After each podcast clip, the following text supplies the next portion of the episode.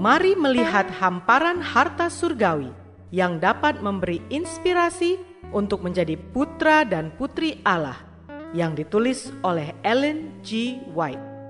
Melalui renungan pagi ini, kita akan mempelajari nasihat yang menguatkan dan memberi semangat untuk memperbaiki karakter kita.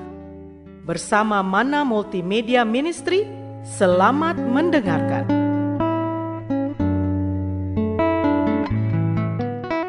Shalom, selamat pagi saudaraku. Renungan pagi kita hari ini 6 Januari berjudul Bahwa kuasa diberikan kepada kita untuk menjadi anak-anak Allah. Bersama saya, Pendeta Andri Daembani. Ayat intinya diambil dari Yohanes 1 ayat 12. Demikian firman Tuhan. Tetapi semua orang yang menerimanya diberinya kuasa supaya menjadi anak-anak Allah, yaitu mereka yang percaya dalam namanya. Mari kita dengarkan penjelasannya. Menjadi anak ilahi bukanlah sesuatu yang kita peroleh atas kuasa kita sendiri.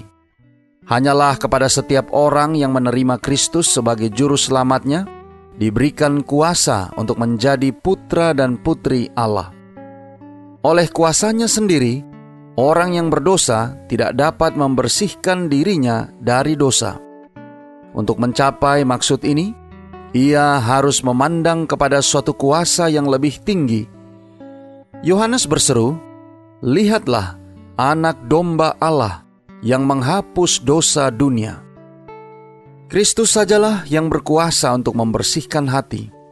Barang siapa yang mencari keampunan dan penerimaan, hanya dapat mengatakan, Aku hampa datang padamu. Harapanku hanya pada salibmu. Tetapi janji akan menjadi anak itu dibuat untuk semua orang yang percaya pada namanya. Tiap-tiap orang yang datang kepada Yesus dalam iman akan menerima keampunan. Agama Kristus mengubahkan hati Agama itu membuat manusia yang memikirkan duniawi menjadi memikirkan surga. Di bawah pengaruhnya, manusia yang kikir menjadi tidak kikir. Karena inilah tabiat Kristus. Orang yang tidak jujur dan licik menjadi jujur, sehingga sudah menjadi tabiat yang kedua baginya untuk berbuat kepada orang lain apa yang disukainya diperbuat orang lain kepadanya. Orang yang cemar diubahkan dari kenajisan kepada kesucian. Ia membentuk perangai yang benar, karena Injil Kristus baginya telah menjadi suatu kenikmatan menuju hidup. Saudara-saudara yang kekasih di dalam Tuhan, Allah harus dinyatakan dalam Kristus yang telah mendamaikan dunia dengan dirinya. Manusia telah menjadi begitu merosot keadaannya oleh dosa, sehingga mustahillah dia datang dengan kesempurnaannya sendiri kepada Dia yang suci dan penuh kebaikan itu. Tetapi setelah menebus manusia dari penghukuman pelanggaran hukum, Kristus dapat memberikan kuasa ilahi untuk bersatu dengan usaha manusia. Dengan demikian, oleh pertobatan terhadap Allah dan iman dalam Kristus, anak-anak Adam yang jatuh dalam dosa dapat menjadi anak-anak Allah sekali lagi. Ketika satu jiwa menerima Kristus, ia menerima kuasa untuk hidup sebagaimana Kristus hidup. Doa kita hari ini. Bapa, terima kasih. Melalui renungan pagi ini, kami boleh belajar bagaimana kami diberi kuasa untuk menjadi anak-anak Allah.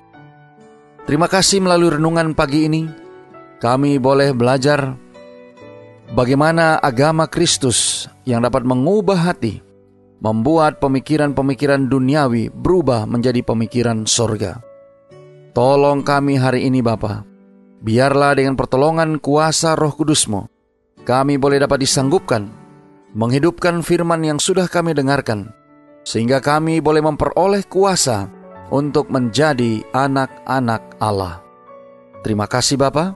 Inilah doa dan permohonan kami kepadamu. Di dalam nama Yesus kami berdoa.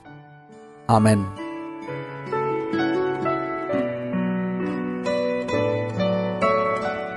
Demikianlah tadi pembahasan tentang menjadi putra dan putri Allah. Semoga firman Tuhan hari ini menjadi berkat bagi Anda.